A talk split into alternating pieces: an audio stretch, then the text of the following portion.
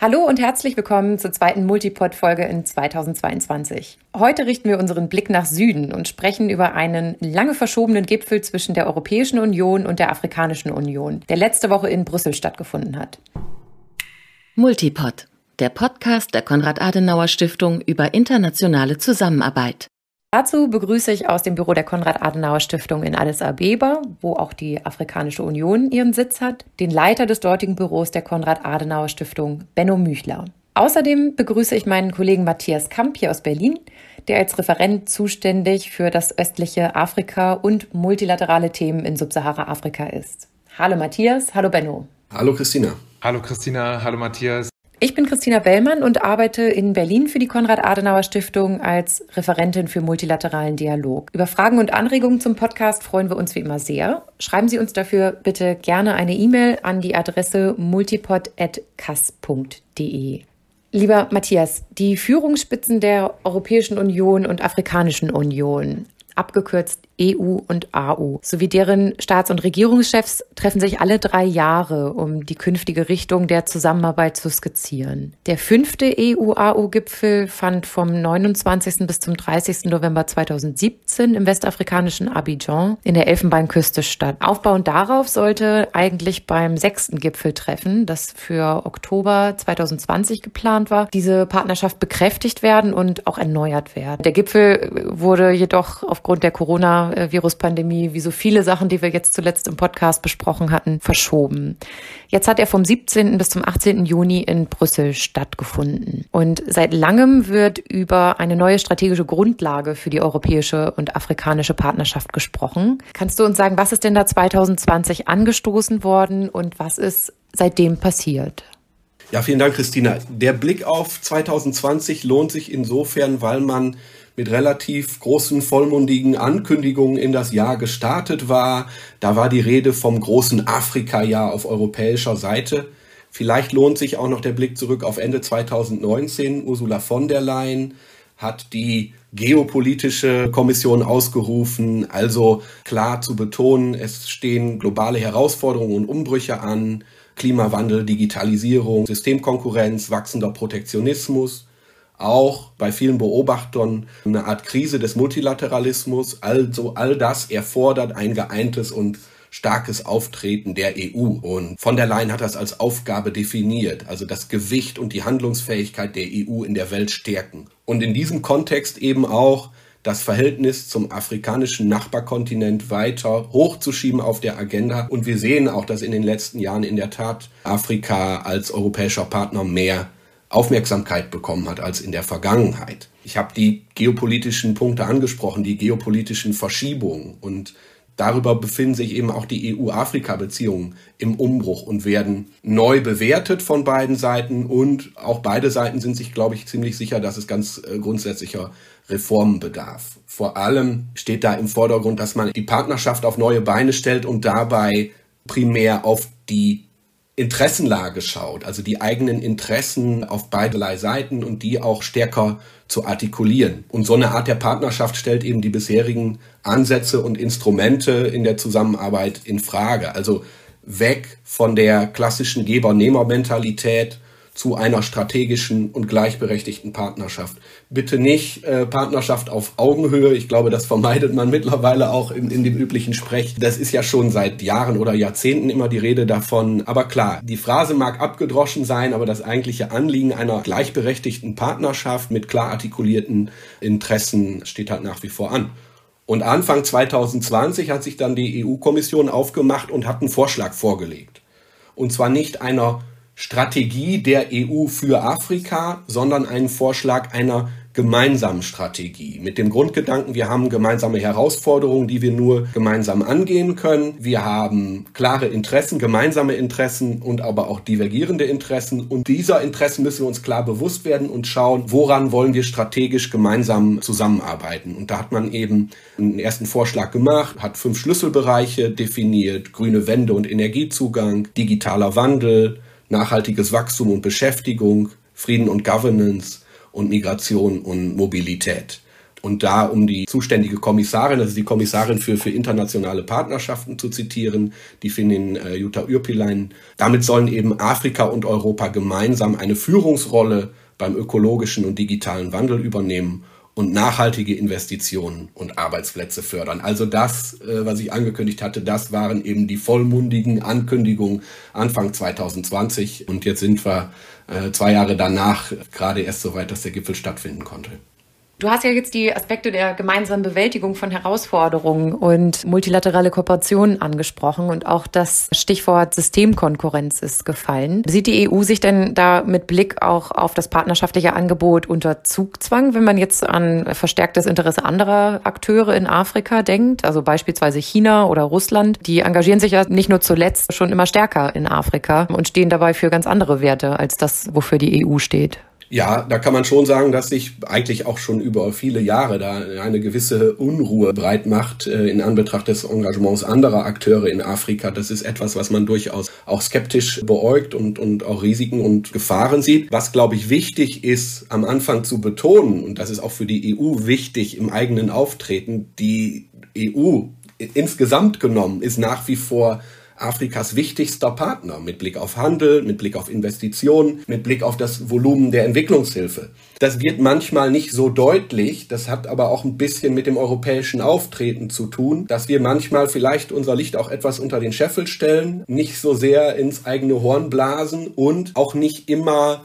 gemeinschaftlich als Europa erkennbar sind in unserem Engagement. Also wenn die Chinesen in Afrika aktiv sind, dann sieht man das, dann weiß man das und dann steht da China drauf. Wenn Europa, wenn die EU in Afrika aktiv ist, dann versteckt sich das hinter vielen sehr komplizierten Titeln von Förderprogrammen oder in bilateralen Kanälen, wo eben nicht immer klar ersichtlich ist, so da ist das Europa-Label drauf und dann auch auf afrikanischer Seite, dass deutlich wird, in welchem Engagement eigentlich die EU tätig ist. Ich glaube, das ist ein wichtiger Punkt.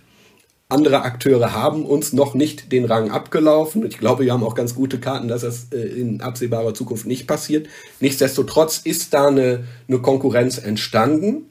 Das schafft auf der einen Seite Spielräume für die afrikanischen Partner. Das muss man auch so anerkennen und das ergibt auch durchaus auch positive Möglichkeiten. Aber wir sehen eben auch, dass wir unter Druck geraten, wenn es darum geht, was wir so im Gepäck haben. Wir haben ja nicht nur Geld und Investitionen im Gepäck, sondern auch unsere Werte im Blick und fußen eben unsere Partnerschaft auch auf Werten einer liberalen Gesellschaft, einer demokratischen Gesellschaft. Und da sind andere Akteure aktiv, die mit anderen Modellen kommen. Und wenn wir uns anschauen, was China oder Russland in Afrika machen, dann sehen wir durchaus, dass da auch eine sehr explizite Agenda hintersteht, auch für die eigenen Werte und anderen Vorstellungen auch von Staats- und Gesellschaftsformen zu werben. Und das ist eine Herausforderung, der wir uns stellen müssen. Der müssen wir uns aber vor allem dadurch stellen, dass wir nicht das Engagement der anderen pauschal abwerten. Wir müssen uns damit kritisch auseinandersetzen. Aber vor allem ist die Herausforderung, an der Attraktivität des eigenen Angebotes zu bauen und die auszubauen. Und da kommt natürlich jetzt diesem Gipfel auch eine ganz bedeutende Rolle zu. Als wie attraktiv wird denn dieses Angebot der EU wahrgenommen? Wie fallen denn da oder wie fielen denn da die Reaktionen aus? Ich glaube, die Tatsache, dass es so wenig Reaktionen gab, das spricht eigentlich schon Bände. Jetzt hatte man 2020 die großen Ankündigungen gemacht und wollte den Gipfel machen und hat das jetzt ständig verschoben. Das hätte ja eigentlich genug Raum und Zeit gegeben, auf afrikanischer Seite auf die Vorschläge Europas und der EU zu reagieren, im Sinne, dass man sagt, wir wollen eine gemeinsame Strategie entwickeln. Und da kam relativ wenig. Also klarer, formeller oder strukturierter Input von afrikanischer Seite von der AU hat es eigentlich kaum gegeben. Wobei dann wiederum, und das habe ich aus einigen Gesprächen auch mit afrikanischen äh, Diplomaten, auch mit Botschaftern hier in Berlin mitgenommen, dass man gesagt hat, naja, Jetzt macht ihr einen Aufschlag und sprecht von einer gemeinsamen Strategie, aber der Vorschlag kommt wieder von eurer Seite. Also ihr kommt erstmal mit diesem Vorschlag um die Ecke und wartet auf unsere Reaktion. Wir hätten uns doch viel besser direkt an einen Tisch setzen können und sagen, wir arbeiten da jetzt gemeinsam dran. Also irgendwo hat man sich da in der Vorgehensweise auch selbst widersprochen. Ich glaube, das ist von afrikanischer Seite ein berechtigter Einwand. Auf der anderen Seite aber auch keine Entschuldigung dafür, dass man dann nicht diese Vorlage nutzt und sagt, jetzt liegt der Ball bei euch. Jetzt sagt uns mal, was ihr denn aus dieser Strategie machen wollt. Also da ist einfach relativ wenig passiert. Was wir auch viel mitkriegen, sind Stimmen aus der Zivilgesellschaft, sowohl auf afrikanischer Seite als auch hier, die sagen, dieser ganze Prozess ist viel zu wenig partizipativ und inklusiv. Wir hören das von der europäischen Zivilgesellschaft, die das auch jetzt mit, den, mit Blick auf den Gipfel, der gerade stattgefunden hat, auch angesprochen hat. Auch ENOP, das Netzwerk, mit dem wir ja eng zusammenarbeiten, hat dazu ein Statement rausgegeben und das nochmal angesprochen, dass da also viel zu wenig stattfindet. Matthias, wenn ich dich da kurz unterbrechen darf, ENOP hast du angesprochen. Ähm, hierbei handelt es sich ja um das äh, Europäische Netzwerk politischer Stiftungen. Und äh, da ist ja auch die Konrad-Adenauer-Stiftung nicht nur in Brüssel, sondern wie gesagt auch in Subsahara-Afrika sehr aktiv. Ja, und auf afrikanischer Seite ist das ja ein grundsätzliches Problem, dass die Zivilgesellschaft kaum mitredet, dass auch die politischen Strukturen so sind, dass relativ wenig Raum für Partizipation und inklusive Prozesse da ist. Also das ist schon etwas, was man im Blick behalten muss. Wenn wir schauen, was in der Zwischenzeit konkret passiert ist, gibt es im Grunde nur ein, ich will es nicht mal Meilenstein nennen, aber schon ein signifikantes Event. Das war der Gipfel im Oktober letzten Jahres der Außenminister der Europäischen Union und der Afrikanischen Union. Das war der äh, nächste größere Gipfel seit dem gemeinsamen Gipfel 2017, ein bisschen auch in Vorbereitung zum Gipfel, der jetzt stattgefunden hat.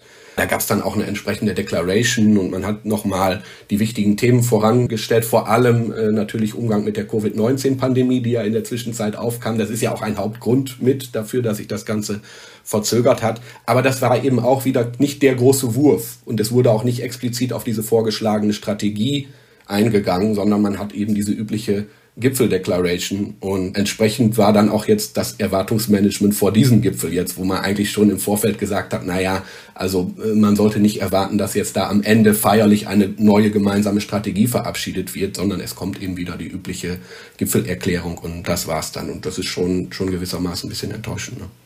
Die EU betont mit Blick auf Afrika die Partnerschaft mit der Afrikanischen Union ganz stark. Das hast du ja eben auch schon äh, erwähnt. Die Abstimmung natürlich innerhalb der EU 27 äh, kennen wir selber ja auch als teilweise sehr langwierig und schwierig. Aber wie schätzt du denn die AU als Partner auf der anderen Seite ein? Das ist natürlich schwer vergleichbar, wenn wir jetzt auf der einen Seite die EU haben und auf der anderen Seite die Afrikanische Union. Das war ja auch lange so in der Deutlichkeit gar nicht artikuliert. Ne? Da war immer die Rede von EU-Afrika-Partnerschaft, EU-Afrika-Strategie. Das ist eigentlich jetzt eine neuere Entwicklung, dass man auch von europäischer Seite stärker auch die Afrikanische Union als Akteur benennt und zum Teil eben auch gleichsetzt. Also wenn wir von Afrika sprechen und Partnerschaft mit Afrika, dann sprechen wir von Partnerschaft mit der Afrikanischen Union.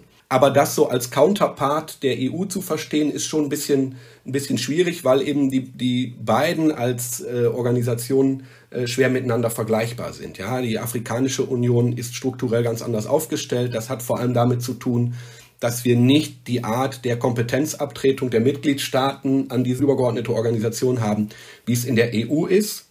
Und das vielleicht auch noch eingeschoben, wir ja auch in Afrika nicht die Afrikanische Union als den einen regionalen Akteur haben, sondern wir unterhalb der Afrikanischen Union die verschiedenen Regionalorganisationen haben. Also die Ostafrikanische Gemeinschaft SADC im südlichen Afrika, ECOWAS in Westafrika, die eigentlich mit stärkeren Kompetenzen ausgestattet sind, aber regional beschränkt. Und dann haben wir dieses kontinentale Konstrukt der Afrikanischen Union, wo eben viel weniger Kompetenzverlagerung stattfindet, wo sich auch starke afrikanische Staaten äh, durchaus dagegen wehren, was die AU als Organisation auch dann vergleichsweise schwach dastehen lässt, ne? weil wir äh, relativ oft sehen, dass es kaum gelingt, mit einer Stimme zu sprechen als Afrika, dass auch bei den Gipfeln so jenseits von äh, Absichtserklärungen relativ wenig dabei rumkommt, dass auch wenn es um Dinge wie, wie demokratische Standards und so weiter geht, man sich schwer tut, auch Mitglieder äh, zur Rechenschaft zu ziehen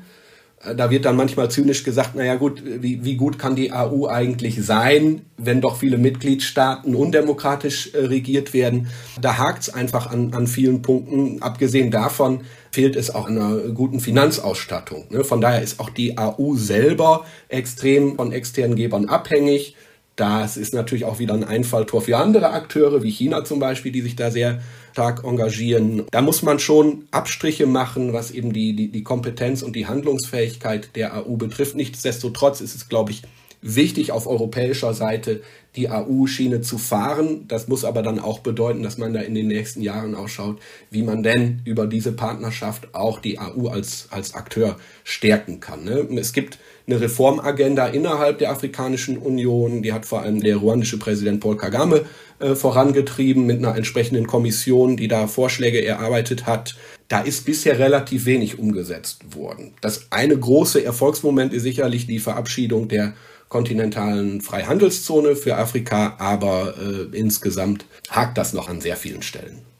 Benno, Matthias hatte eben schon auf die Abstimmungsschwierigkeiten teilweise innerhalb der Afrikanischen Union hingewiesen. Du als unsere Person vor Ort in Addis in Äthiopien, wie schätzt du das ein? Es hat ja vor einigen Wochen bereits einen Gipfel nur der Afrikanischen Union gegeben. Was waren da die wichtigsten Diskussionspunkte und Ergebnisse?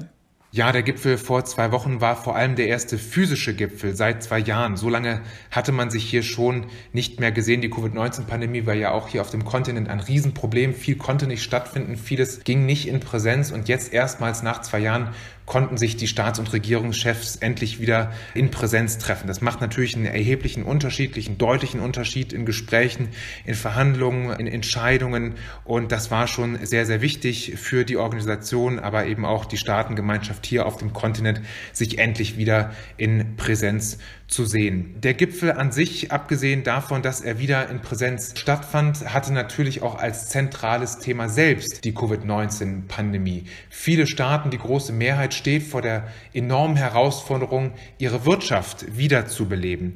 Die Schuldenfrage hat sich für viele verschlechtert. Die Wirtschaften sind marode, Investitionen sind ausgeblieben, Handel liegt brach. Viele verschiedene Länder haben mit Inflation zu kämpfen. Vieles konnte einfach in der Pandemie Zeit nicht stattfinden. Hier wurden ja, ich würde jetzt nicht sagen Weichen gestellt, aber es war klar das zentrale Thema. Die afrikanischen Wirtschaften, Volkswirtschaften sind nicht die besten, ganz sicher nicht.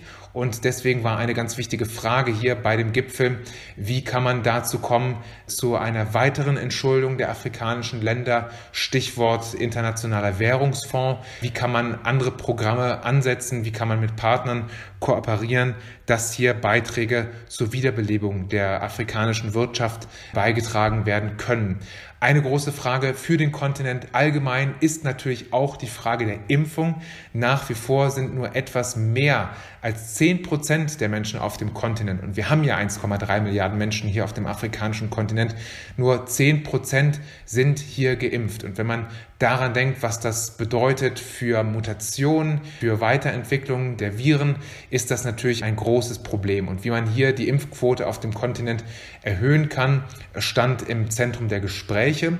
Die Afrikanische Union, das weiß nicht jeder, hat hier als Organisation viele Dinge schon vorzuweisen, hat viel erreichen können. Es gibt ein sogenanntes Centers for Disease Control an der Afrikanischen Union, die viel für die Prävention auf dem Kontinent geleistet haben. Hier also eine, eine afrikanische Lösung aus afrikanischer Hand.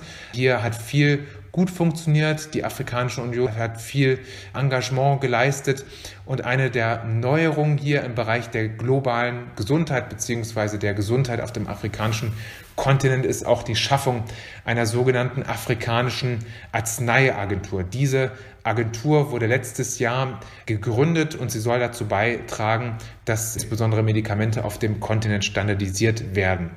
Und natürlich geht es auch um die Frage, dass man Produktion hier in Ländern auf dem Kontinent ansiedeln möchte. Hier gibt es mehrere Länder, die hier Dinge in der Hinterhand haben oder in der Vorbereitung haben.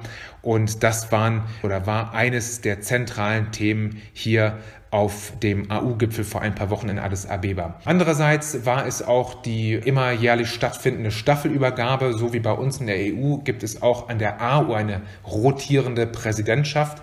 Die ist nicht in zwei Semester äh, getaktet, sondern findet in Einjahresrhythmen statt. Letztes Jahr hatte die Präsidentschaft der AU der Kongo inne und dieses Jahr ist die Präsidentschaft an den Senegal übergegangen. Und das ist schon ein Unterschied. Die DR Kongo ist natürlich ein wichtiges Land, ein großes Land, aber außenpolitisch nicht so wichtig, jedenfalls im Moment nicht, wie es der Senegal ist. Senegal ist eines der äh, deutlich weiterentwickelten Länder auf dem äh, Kontinent. Da kommt man schon mit einem anderen Paket an und der senegalesische Präsident Macky Sall hat diese Chance auch genutzt, äh, denke ich, sehr selbstbewusst hier aufzutreten auf dem Gipfel der Afrikanischen Union und hier eine klare Agenda für seine Präsidentschaft zu formulieren. Einerseits die, die Covid-19-Pandemie, andererseits die Frage der Entschuldung. Es geht auch um die Frage der Ernährung auf dem Kontinent. Das ist das Jahresthema der Afrikanischen Union. Die Afrikanische Union setzt sich jährlich ein Thema, um hier Dinge eben ähm, auf die Agenda zu heben, die vielleicht vorher nicht auf der Agenda waren. Ernährungssicherheit ist ein wichtiges Thema. Unterernährung ist ein Problem, was natürlich auch soziale, menschliche Entwicklungsfragen beinhaltet und er wird mit einiger Sicherheit versuchen, dieses Thema auch wieder rückzukoppeln mit der Frage der Gesundheit.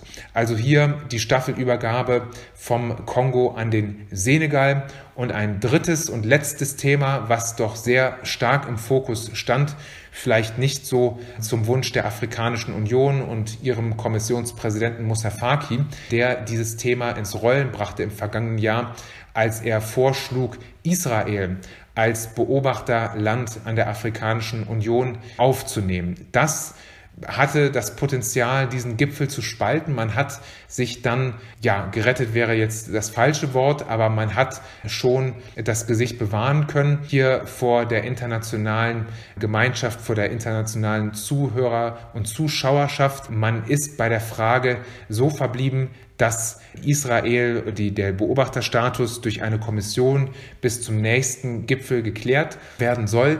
Was ist hier das Problem? Viele Staaten, nicht nur aus Nordafrika, überraschenderweise auch aus dem südlichen Afrika, aber das versteht man dann, wenn man die Geschichte der Staaten des südlichen Afrika kennt, insbesondere Südafrikas, was mit Apartheid natürlich jahrzehntelang geplagt war, wirklich zutiefst in Mitleidenschaft gezogen war. Das ist ein wundes Thema, wenn es um die Frage auch Palästinas und der zwei Zwei-Staaten-Lösung geht. Das war ein potenzielles Spaltungsthema und hier hat man sich, wie gesagt, darauf geeinigt, dass eine Kommission aus verschiedenen Staaten, unter anderem aus Algerien, aber auch Nigeria, hier dieses Thema behandeln soll über das nächste Jahr hinweg.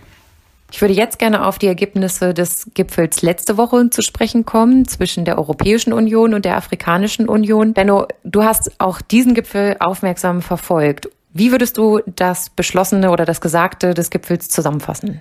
Na, ich denke, der Gipfel war insgesamt für beide Seiten erfolgreich. Ich denke, es geht und ging um zwei evidente und gravierende Themen für beide Seiten. Das erste Thema ist, dass beide Seiten, beide kontinentale Blöcke das bekundete Interesse haben, weg von der alten klassischen Partnerschaft eines Nehmers und eines Gebers wegzukommen. Also weg von klassischer Geber-Nehmer-Politik, weg von klassischer EZ hin zu mehr wirtschaftlichen Investitionen, mehr Schaffung von Arbeitsplätzen, mehr Wahrnehmung und Artikulierung auch von Interessen. Das war das eine Thema.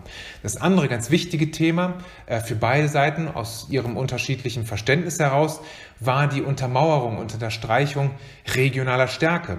Für die EU geht es insbesondere im globalen Systemwettbewerb mit China darum, hier als starker Partner an der Seite Afrikas aufzutreten, auch als privilegierter Partner oder ein, einer der privilegierteren Partner der ähm, Afrikaner wahrgenommen zu werden und für die afrikanische Seite repräsentiert, sicherlich durch die AU, aber natürlich auch ähm, durch die Staats- und Regierungschefs, die in großer Zahl, 40 sollen da gewesen sein, in Brüssel repräsentiert waren, ging es natürlich darum, als neuer, attraktiver Partner wahrgenommen zu werden. Die EU ist mittlerweile ein Partner neben vielen anderen, aber wie gesagt, einer neben vielen anderen und nicht mehr der alleinige Partner für die afrikanische Seite, die eben neuerdings Option hat und das auch selbstbewusst vorträgt. Hier haben äh, beide Seiten doch, denke ich, diese Dinge ausfüllen können. Es war hinsichtlich der Ergebnisse denke ich, auch ein Erfolg. Die Europäische Union, die, die Staatengemeinschaft hat viele Versprechungen und Ankündigungen gemacht an die afrikanische Seite, unter anderem ein großes Investitions Paket in Höhe von rund 150 Milliarden Euro im Rahmen der neuen Global Gateway Initiative, was ja das Gegenstück der EU zum Seidenstraßenprojekt mit China ist. Hier hat man ein klares Commitment, wie man auf Neudeutsch sagen würde, äh, gemacht. Die EU hat sich auch ähm, klar positioniert als fester, als starker Partner Afrikas in der Covid-19-Pandemie. 450 Millionen Impfdosen sollen weiterhin an den afrikanischen Kontinent geliefert werden. Es sollen Produktionsstätten zur Impfstoffproduktion geschaffen werden in sechs Ländern und man möchte sich mit rund einer halben Milliarde Euro an den Impfkampagnen auf dem Kontinent beteiligen und hier auch Unterstützung leisten. Also das waren ganz wichtige Ankündigungen, die hier geleistet wurden und die Afrikaner können sicherlich auch sagen, dass sie hier doch viel herausgehandelt haben, was vielleicht so nicht früher erwartbar gewesen wäre. Beide Seiten, denke ich, haben aus meiner Sicht den Verhandlungstisch mit Erfolgen verlassen. Matthias hatte es vorhin schon angesprochen. Eine gemeinsame Herausforderung von EU und AU ist der Klimawandel. Hat er eine Rolle gespielt beim Gipfel? Die Frage des Klimawandels, die konnte nicht gelöst werden auf dem Gipfel. Das wird sicherlich die Gespräche auch noch im weiteren Verlauf des Jahres prägen bis zur COP27, die ja auf dem afrikanischen Kontinent stattfinden wird. Und hier hat die EU keine Zusagen gemacht. Es geht hierbei um die Frage der fairen Energiewende, fair aus Sicht der Afrikaner, dass man natürlich nach wie vor nicht so entwickelt ist wie die wirtschaftlichen Industriestaaten des Nordens, aber man hier dann ähm, verzichten soll, Fragezeichen auf die eigene Entwicklung, auf die Nutzung fossiler Rohstoffe und wenn man das machen soll, was bekommt man als Ausgleich dafür? Also diese Frage wurde auf dem Gipfel natürlich berührt, ähm, auch artikuliert, aber nicht gelöst.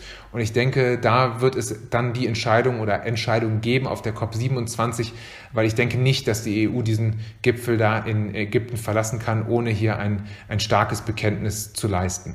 Kann man denn sagen, dass die EU erreicht hat, was sie sich vom Gipfel erhofft hatte?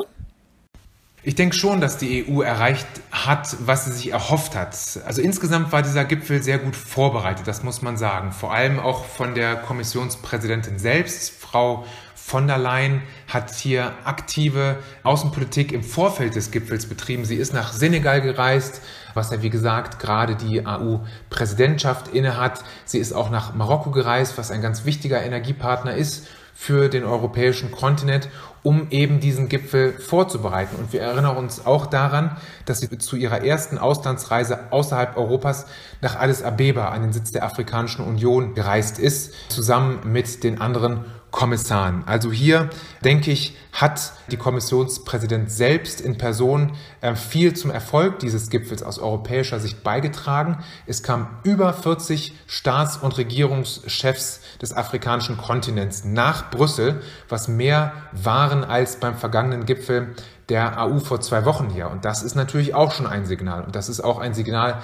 nach China, äh, was ja auch eine entscheidende Frage war für die EU. Also, dass hier die EU nicht im Hintertreffen ist. Afrika kommt nach Brüssel, bekennt sich zu Europa und die EU hat hier auch ein größeres Investitionspaket ähm, angekündigt, als es die chinesische Seite tat im vergangenen Herbst als man den FOCAC-Gipfel in Senegal auf afrikanischem Boden aufrichtete. Da äh, kündigte die chinesische Seite Investitionen von rund 40 Milliarden US-Dollar an. Also das ist schon erheblich mehr. Klar, da kann man denken, äh, geht es jetzt hier nur um einen äh, Überbietungswettbewerb, aber das sind natürlich schon wichtige Symbole, wichtige Zeichen, dass man hier sich klar äh, positionieren möchte, der stärkste Partner Afrikas sein. Die Kommissionspräsidentin hat es so in ihrer Abschlusserklärung formuliert, dass man der Partner der Wahl Afrikas sein möchte. Also hier klares Bekenntnis, klare Botschaft, klares Zeichen der Stärke. Und ich denke, da hat die EU doch hier schon einen sehr großen Erfolg erreichen können, wenngleich auch dieser Gipfel äh, ja im Schatten der äh, aktuellen Ukraine-Krise stand. Was die EU nicht erreicht hat, das muss man auch sagen, ist das klare Bekenntnis wiederum der afrikanischen Seite zu einer ausschließlichen Partnerschaft mit Europa. Das ist für Afrika nicht möglich, da man mittlerweile so viele Partner hat, mit denen man investiert ist, mit denen man kooperiert. Das konnte Afrika der EU nicht zusagen, wollte es auch nicht. Das wäre sicherlich auch eine Schwächung der einigen Position gewesen. Man hat sich dann in der Abschluss eine Erklärung war es nicht. Es war eine offene Vision bis zum Jahr 2030 auf die Formel geeinigt, dass man sich als engste Partner und Nachbarn sieht, um hier vielleicht nochmal ein Superlativ rauszustreichen, der eben auch die Besonderheit der EU und afrikanischen Seite eben markiert. Lieber Benno, lieber Matthias, ich danke euch ganz herzlich für eure Einblicke in die EU-AO-Beziehungen. Und bei allen wirtschaftlichen Unterschieden und auch unterschiedlichen Sichtweisen ist das, glaube ich, eine sehr wichtige nachbarschaftliche Beziehung, der im Alltag meiner Meinung nach ein bisschen zu wenig Aufmerksamkeit zukommt. Herzlichen Dank fürs Zuhören, liebe Zuhörerinnen und Zuhörer. Ich hoffe, Sie schalten auch beim nächsten Mal wieder ein. Multipod der Podcast der Konrad-Adenauer-Stiftung über internationale Zusammenarbeit.